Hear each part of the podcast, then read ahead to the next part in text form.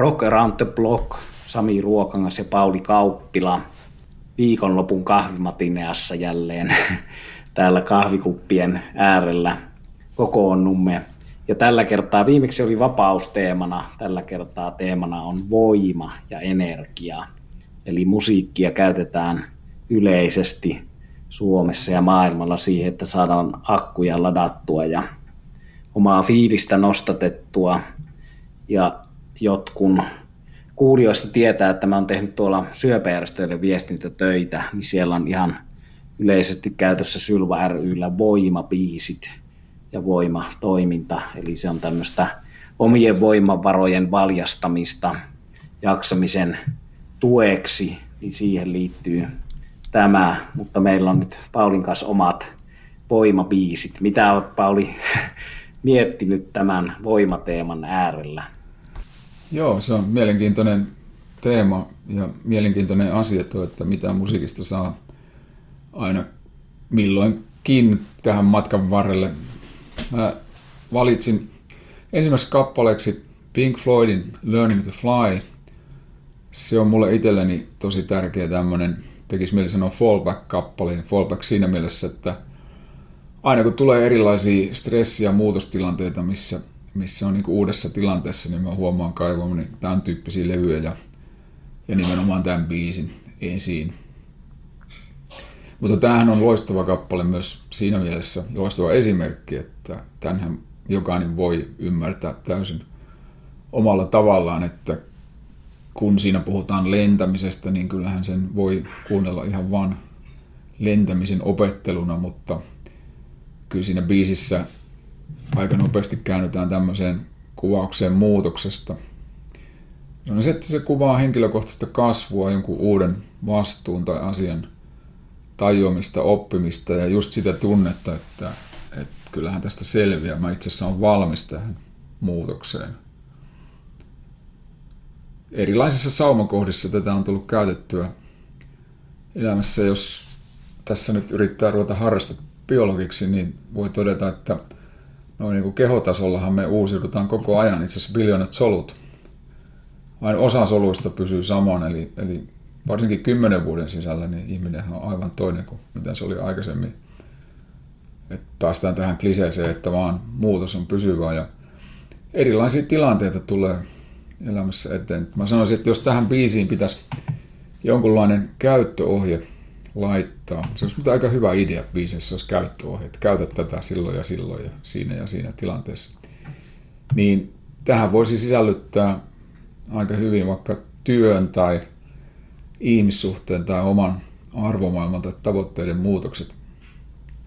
Ja niinhän se on, että David Gilmore on, on kertonut myöhemmin haastatteluissa, että, että hänelle tämä biisi merkitsi sitä uutta alkua sen jälkeen, kun Roger Waters oli lähtenyt Pink Floydista ja Gilmore siirtyi uudeksi vetäjäksi.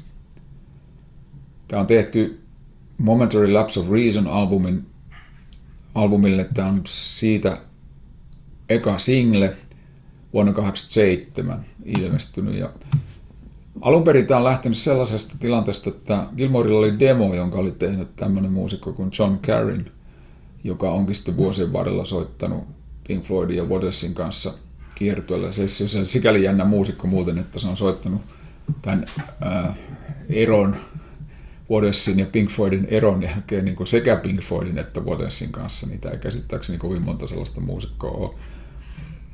Mä tykkään myös siitä alusta, mä puhuin tuosta, tuosta tekstistä aika paljon, se, mutta se fiilishän tulee tästä kokonaisuudesta, niin se on aika hieno se koukuttava semmoinen rumpukomppi, jonka päälle kitarat lähtee sitten soinnuttamaan. Ja tämä oli käsittääkseni tämä just tämä rytmiikka, tämä rummut oli siinä demossa valmiina. Aivan loistava tunnelma ja loistava fiilis tässä biisissä. Kuten sanottu, toimii muutoksessa kuin muutoksessa. Kuuluu minunkin voimapiiseihin ja nyt kun olen tätä äänittäessä täällä Tampereen Kalevassa, niin tota, tuli mieleen toi Mikko Alatalo täältä Tampereelta ja ohjelma Hittimittari, jossa Hittimittari-ohjelmassa näin tämän muistaakseni eka kerran tämän musiikkivideon, mikä on hieno video.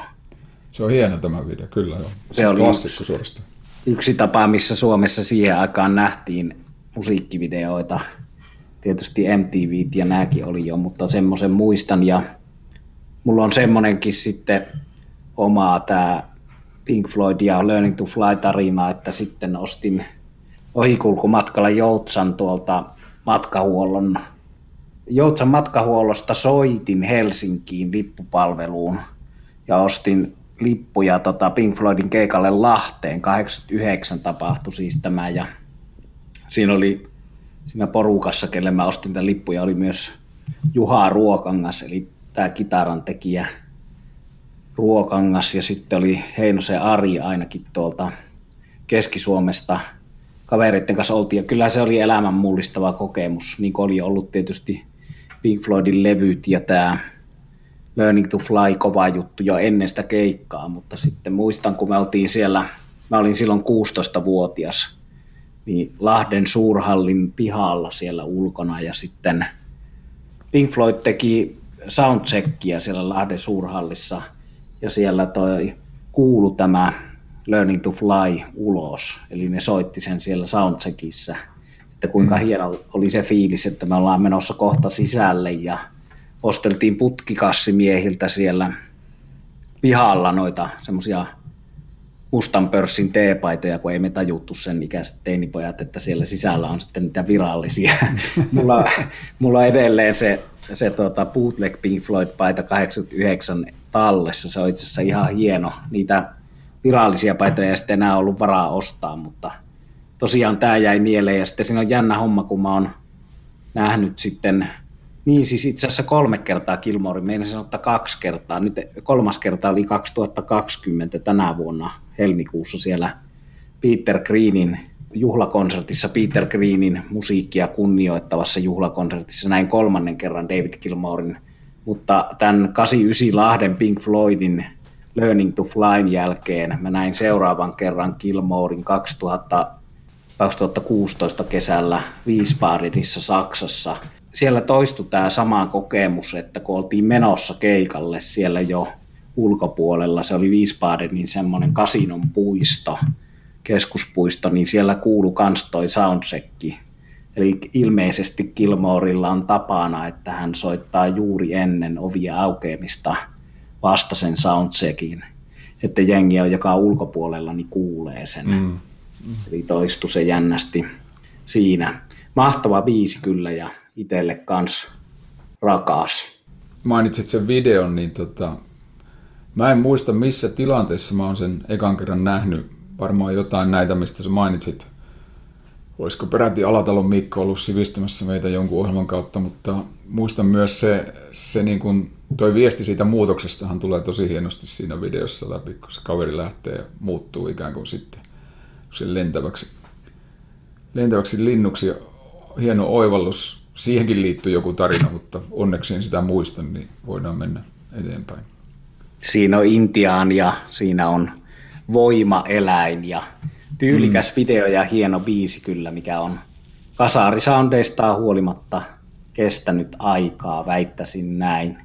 Tuo on muuten mielenkiintoinen juttu, pakko puuttua tuohon, että mä mietin ihan samaa, että on niin kasaribiisejä ja kasarisoundeja, joita ei kyllä jaksa kuunnella, ja sitten on tämmöisiä, jotka se ei, kummallisella tavalla ei ole vanhentunut, vaikka siinä on aika paljon sitä tunnusomasta soundimaailmaa. Mutta on, on hieno. Mutta mennään Sami, mikä sulla oli sitten?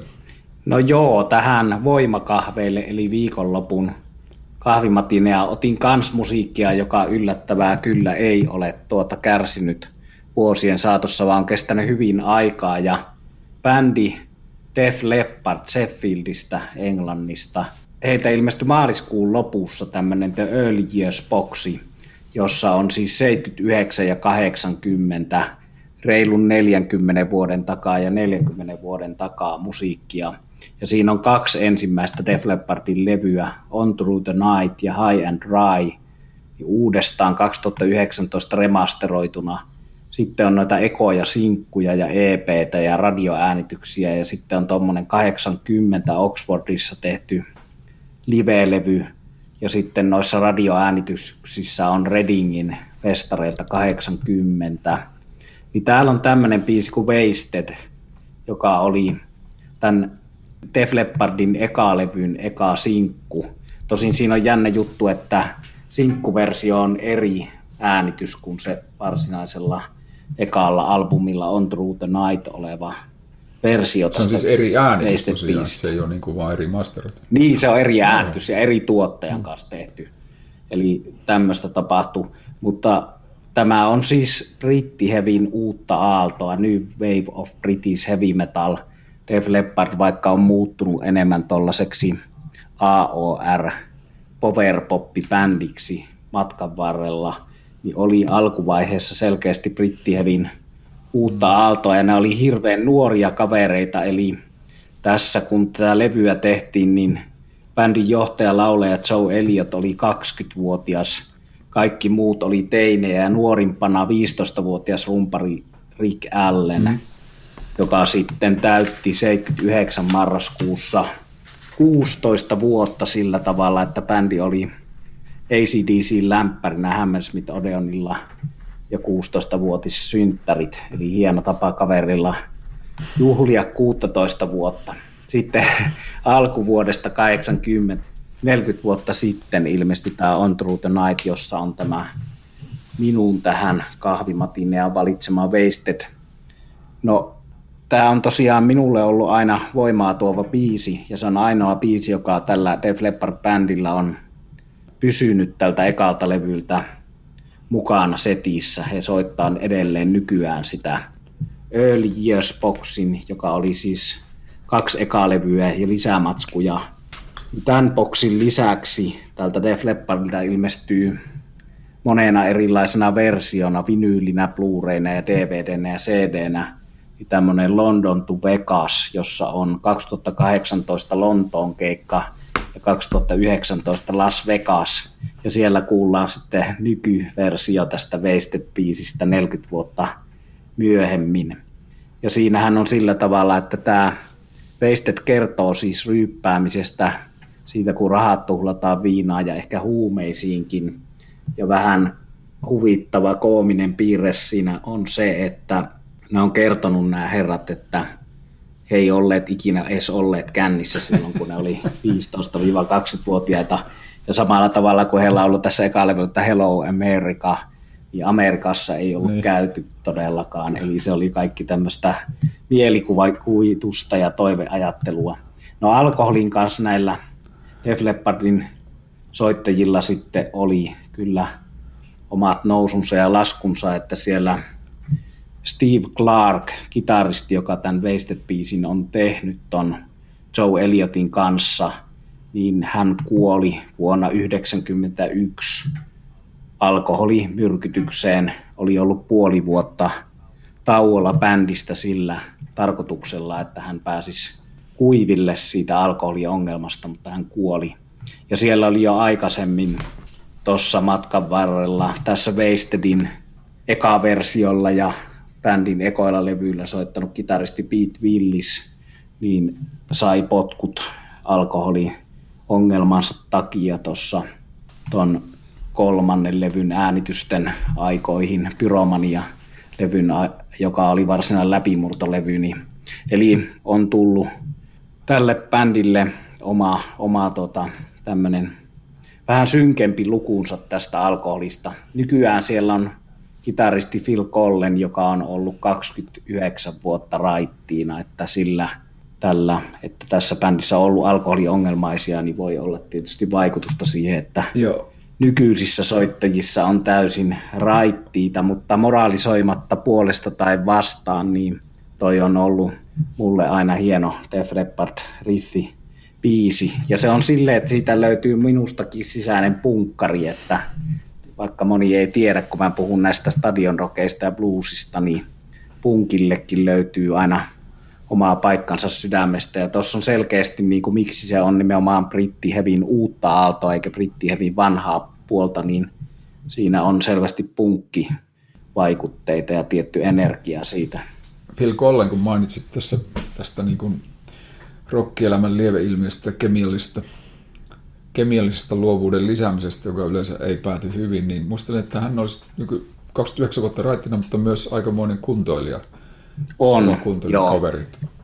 Hän on siellä hyvää partaloisista miehistä pitävien iloksi siellä yleensä jossakin vaiheessa keikkaa ilman paitaa sitten lihakset hiestä ja rasvasta kiiltäen.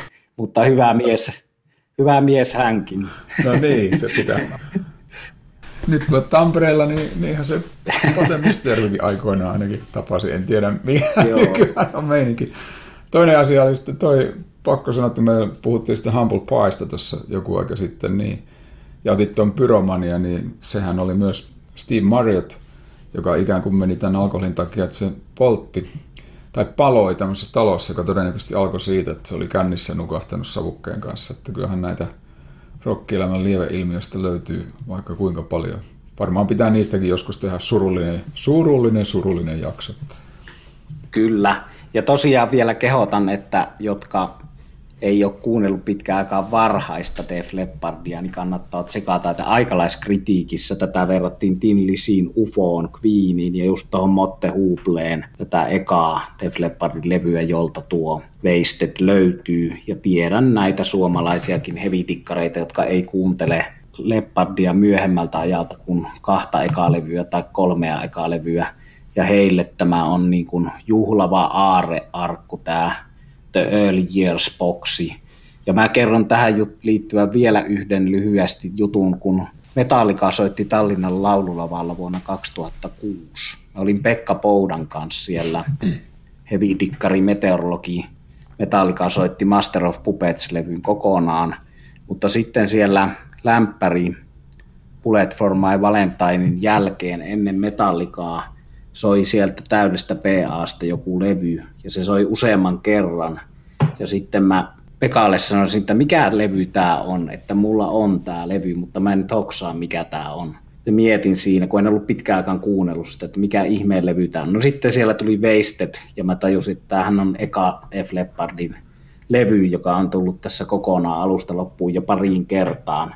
Ja sen oli siis tietenkin Britti Hevin uuden aallon harrastaja ja fani ja keräilijä Lars Ulrich, eli Metallikan rumpali itse valinnut sinne soimaan sinne mm. Tallinnan laululavalle useampaan kertaan tämän ensimmäisen Leopardin levyn, että vaikka tätä pidetään tämmöisen lällynä pallaadibändinä, niin siinä varhaisvaiheessa sillä on ollut paikkansa ja myös näiden myöhempien thrash miesten sydämessä, niin kuin minunkin sydämessä, niin siitä on voimaa saatu ja saadaan jatkossakin. Ja siirrytään kahvihetkessämme, Pauli, sinun toiseen valintaan. Joo, toinen valinta oli sitten jännä sillä tavalla, että kun tuo ensimmäinen kerta niin kuin uuden aloittamisesta, niin tähän kertoo jonkun merkittävän asian lopettamisesta. Tämä on The Bandin kitaristin Robbie Robertsonin soloalbumilta 2011 julkaistu How to Become a Clairvoyant – siitä biisi This is where I get off. Noissa Robertsonin projekteissa on tyypillisesti ollut aika kovia soittajia. Niin tässäkin levyllä siellä oli mukana Clapton, Stevie Winwood, Tom Morello ja monia monia muita.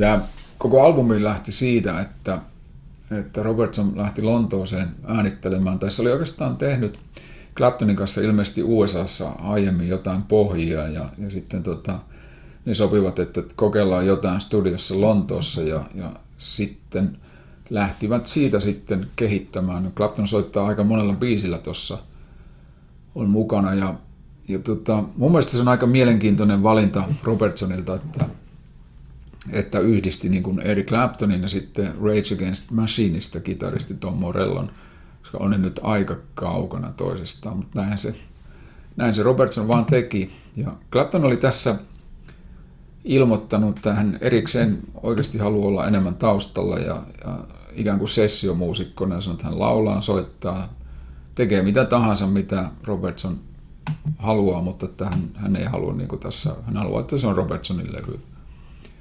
Ja kyllä sen Klapan kitaran kuulee sillä aika monessa kohtaa ja lauluissakin, mutta, mutta aika paljon tuo ilme sitten vähän, tai jonkun verran tuo ilme muuttuu tuossa levyllä, kun nimittäin kun Robertson oli palannut USA ja halusi tuon modellon mukaan, niin pohja siinä oli ainakin tämän yhden haastattelun mukaan, minkä löysin, että ne oli aika kitaran lähtöisiä nämä jutut ja sitten oli aika luontevaa, että siihen tulisi vielä yksi kitaristi, mutta joku sellainen, joka tekee ihan eri tavalla näitä juttuja kuin Robertson tai Clapton ja Morellahan tosiaan on hyvin erilainen. Tuossa on sellainen biisi kuin X-Man tuossa levyllä, jossa, josta voi kyllä hyvin kuunnella näitä Morellon, Morellon tota, vetoja.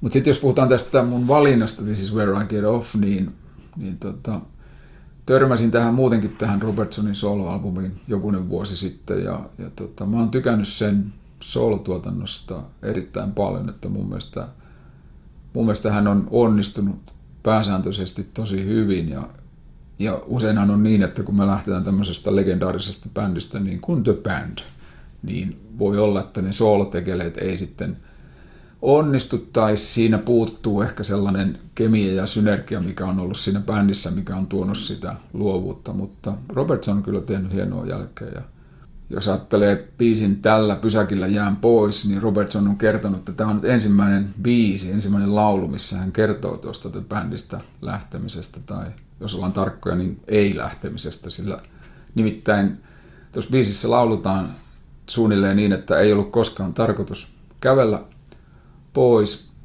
Ja bändillä olikin tarkoitus The Last Waltz-leffan jälkeen palata.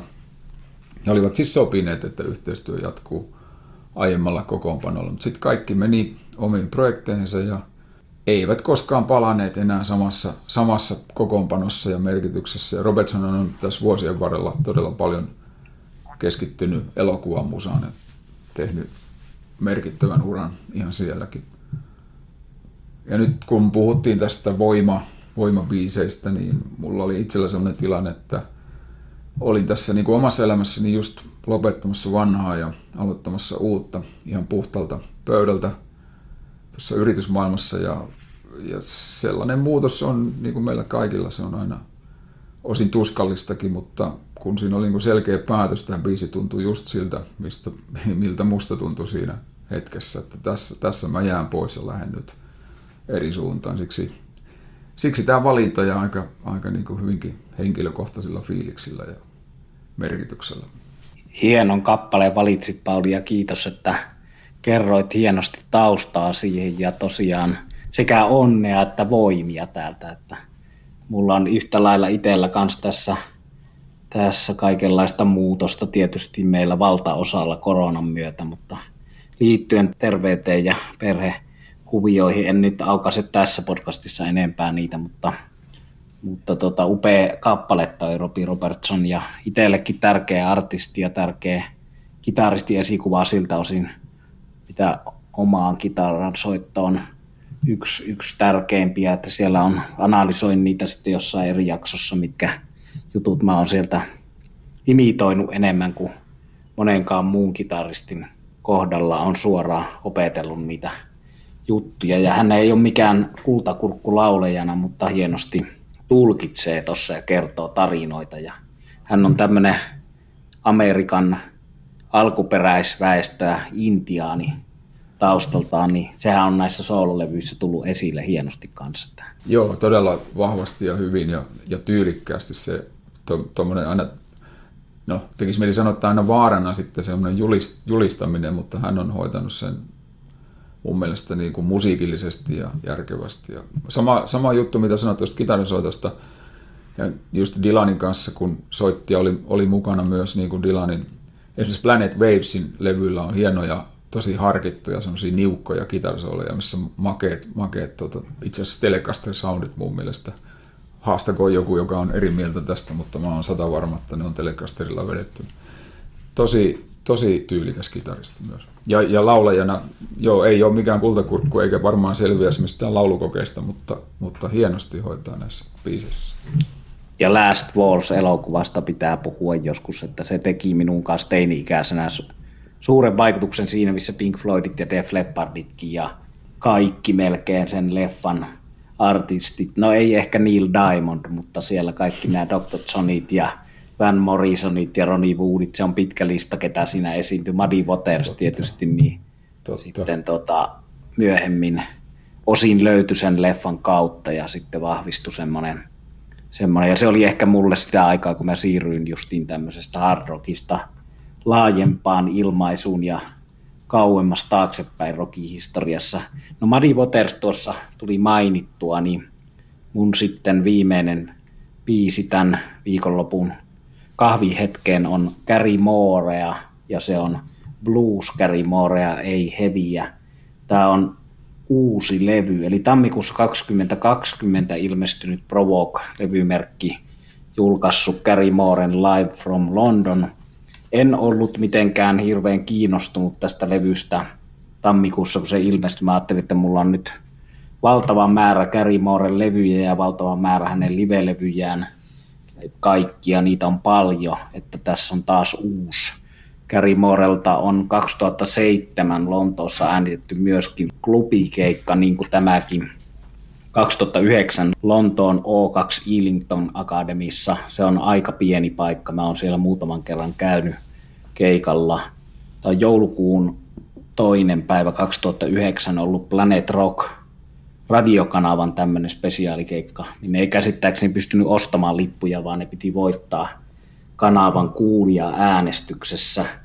Ja Gary Moore teki myös se 2007 vastaava se Lontoon live. Ja tässä on ohjelmisto puhtaasti bluesia, vaikka hän oli siis soitellut tässä jo tämän blues-uran 90-luvun alussa käynnistymisen jälkeen palannut sinne soittaa sitä kelttiheviä mutta tässä kohtaa soitti puhtaan bluesetin. Ja mä tosiaan yllätyin ja ehkä jopa järkytyin sitten, kun mä lopulta tämän levyn tässä jossain maaliskuussa kuuntelin, että kuinka järjettömän kovassa kunnossa oli Gary Moore 14 kuukautta ennen kuin kuoli, ja hänkin kuoli alkoholin runsaan käytön ja erilaisten lääkkeiden yhteiskäytön seurauksena sitten alkuvuodesta 2011. Siinä ei ollut kuin 14 kuukautta. Mä näin vielä 2010 kesällä Sweden Rockissa Mooren keikan, jossa oli tätä kelttiheviä ja Over the Hills and Farwaylla lähti ja siinä oli kosketin soittaja Neil Carter kanssa mukana entinen 80-luvun Gary Moore ja UFO-soittaja, joka oli välillä palannut soito-opettajaksi tai musiikinopettajaksi, mutta palaa sitten Mooren kanssa lavalle ja nykyään soittelee UFOssa jälleen – mutta täältä More Live in Londonilta valittu biisi on sitten All Your Love, jota mä oon kehunut monessa jaksossa. Se on yksi mun voima ja energia ja positiivisuuden saanti biisi ollut vuosien varrella eri versioina. No se on tunnettu John Mayall Blues Breakersin versiona, jossa Gary Mooren suosikki ja idoli Eric Clapton soittaa solokitaraa mutta sehän ei ole alun perin tietenkään Meijelin eikä Claptonin biisi, eikä se ole edes Otis Rassin biisi, jonka nimiin se on All Your Love laitettu yleensä. Kiitos sen, että olen ollut Blues Newsin porukoissa pyörinyt ja saanut olla jopa päätoimittaja lehden, niin tiedän, että se on varastettu, eli sen oikea tekijä on semmoinen herra kuin Jody Williams, joka soitti muun muassa Muddy Watersin ja Howlin Wolfin ja Bo Diddlin bändeissä, eli kolmen kovimman herran bändeissä. Ja Lucky Lou oli nimeltään Jody Williamsin viisi, josta Otis Rush on tämän keljusti ja katalasti pöllinyt. Se ilmestyi vuonna 1957 instrumentaalina Lucky Lou. Jokainen voi sen YouTubesta tai eri kanavista googlettaa ja kuunnella. 57 ilmestyi sinkkuna Lucky Lou ja 58 Cobra Recordsilla sitten All Your Love I Miss Loving Otis Russin biisi. Mä oon tavannut tämän Jody Williamsin, tämän kappaleen oikean tekijän kaksi kertaa. Hieno mies ja hieno kitaristi oli. Hän kuoli tuossa joulukuussa 2018, mutta oli aika katkera siis siitä, että hän oli katkera Otis Rassille siitä, mm. että tämä tunnetuin blues-standardi varastettiin häneltä. Hän oli katkera Bo Diddlille, eli Bo Diddley ei antanut koskaan näille yhtään krediittiä eikä laittanut tekijätietoihin. Päinvastoin siellä laitettiin sellaisia DJ-tyyppejä tai levyyhtiötyyppejä, joilla ei ollut mitään tekemistä biisin säveltämisen kanssa, mutta Jody Williams oli katkera, mutta hän sai onneksi tämmöisen tietynlaisen nimensä puhdistumisen ja sai sitä huomiota jonkin verran tuossa uransa loppuvaiheella, teki hienoja levyjä ja kierteli bluesfestareille ja sen ansiosta meäkin kahdesti hänet näin. Ja Olio Lavin näin vielä tässä 2020 siihen aikaan, kun tämä Gary Mooren live-levy ilmestyi, niin tosiaan siellä Peter Greenin keikalla, josta, tai Peter Green musiikin juhlistamiskeikalla Lontoossa helmikuussa. Nyt, jota tulee muistuttua harva se podcast, mutta kun se on viimeinen keikka, jolla mä oon ollut tänä vuonna ennen tätä koronaa, ja se on yksi parhaita keikkoja, mitä mä oon ikinä nähnyt, mutta siellä oli jo Lavin soitti siis aiemmin mainittu John Mayall ja sitten kitarassa Billy Gibbon Setset Topista, eli kova, ja oli kyynel silmässä, kun se tuli. Ja tuo oli, tuo oli hieno tarina. Mä oon itse asiassa soittanut yhdessä bändissä tätä All Your Love itsekin. En, en ollenkaan nyt tässä väitä, että me päästiin näihin tähän tota, versio, mikä olit valinnut, se on hieno, hieno veto. Mutta täytyy kuunnella koko levy vielä.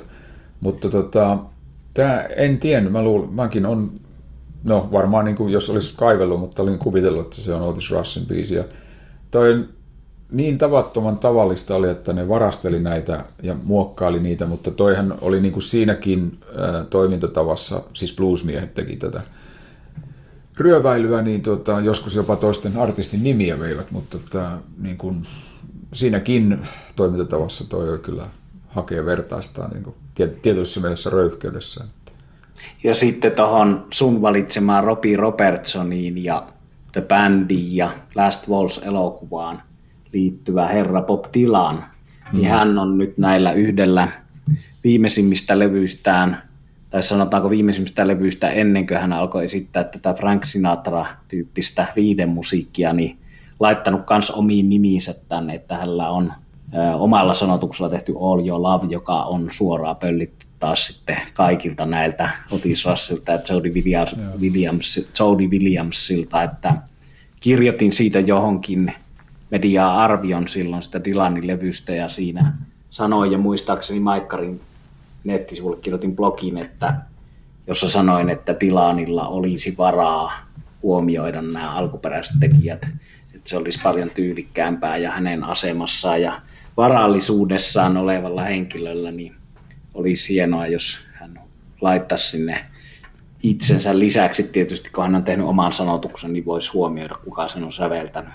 Dylaniin liittyy tämmöisiä kummallisia piirteitä.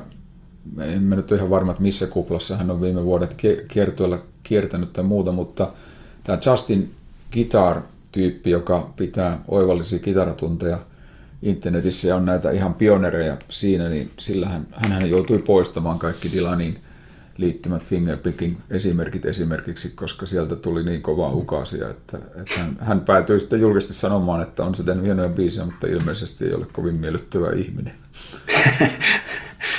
Joo. Mut... E, emme muuta, muuta asiasta tiedä, mutta hieno, hieno valinnan olit, ja jos ajatellaan tätä teemaa, niin kyllä molemmat valinnat myös sulla oli just ehdottomasti sellainen. Ja vähän eri tavalla toi tätä voima-ajattelua tähän. Siinä on, kun kuuntelette tämän 2009 livenä äänitetyn Gary Moore Olja Lavin, niin siinä on jännä intro. Se tapailee ovelasti siinä semmoisia melodioita, mistä ei niin kuin ensin meinaa, että mikä biisi tästä lähtee, mutta sitten se lähtee hienosti. Ja on kyllä hieno biisi ja Gary Moore teki minuun jälleen kerran tällä levyllä suuren vaikutuksen sille, että hän tavallaan kyllä niin kuin blues-perspektiivistä ajateltuna niin kehitty koko elämänsä ajan paremmaksi kitaristiksi, mitä hän halusi ja mihin hän pyrki. Ja mä tosiaan tapasin hänet ja soitin hänen tätä greeniä, tätä kuuluisinta nykyään metallikalle kuuluvaa kitaraa hänen seurassa, niin kaveri kyllä sai sen, mitä hän halusi siinä mielessä, että hän oppi vuosi vuodelta paremmin soittamaan bluesia, mm. karsimaan turhaa pois sieltä. Mm. Joo, siinä meni kyllä turha aikaisin myös loistava muusikko. Että yhtään vertailematta, mutta sanon silti tähän, että tämä, tämä tota, kuunnellessa tuli mieleen, että muun muassa Joe Bonamassa on aika persoonaton copycat verrattuna siihen, mitä oli Gary Moore parhaimmillaan, mutta näistä keskustelemme joskus. Tiedän, että tämä suututtaa ihmisiä, mutta kannattaa kuunnella toi Live in London 2009 ja miettiä sitä, että en, en, uskalla, en uskalla lähteä tälle ponomassa linjalle enempää kuin todeta, että, että tota, tosiaan joskus voisi näistäkin, tai sen suuntaisia vertailuja tehdä, tehdä niin kuin myöskin, mutta, mutta tota, on samaa mieltä kyllä tuosta periaatteessa. Moren, se, se on jännä juttu, että se persoonallisuus tulee sieltä soitosta läpi, ja, ja sitten kun tekninen osaaminen on noussut tietylle tasolle ja se ikään kuin on sitä ajattelua jatketta se soittaminen ja se näkemys on kasvanut, niin totean vaan uudelleen, että sääli, että mies lähti niin varhain, että mitähän se olisi vielä saanutkaan aikaiseksi. Kyllä. Joo, semmoinen jännä, ristiriitainen irlantilainen persoona, mutta näistä biiseistä saamme voimaa tänä keväänä ja tänä viikonloppuna. Ja näitä on valtavan kiva Paulin kanssa tehdä. Kiitos Pauli hienoista biisivalinnoista. Tämä on kiva jatkaa ja kiitos kaikille kuulijoille, joita meillä on kiitettävän runsaasti ja koko ajan enemmän ja tulee hyvää palautetta ja kivaa tehdä ja, ja nauttia hyvästä musiikista. Joo, kiitos Sami. Tämä on samaa mieltä. Tämä on aivan loistavaa ja paitsi musiikista, niin mä saan voimaa jo ihan pelkästään tästä musiikista puhumisesta ja joka jaksossa olen oppinut itse jotain uutta. Sekin on hienoa. Tämä oli Rock Around the Blogin kahvimatinea viikonloppuun. Kiitos, että kuuntelit. Hyvää viikonloppua.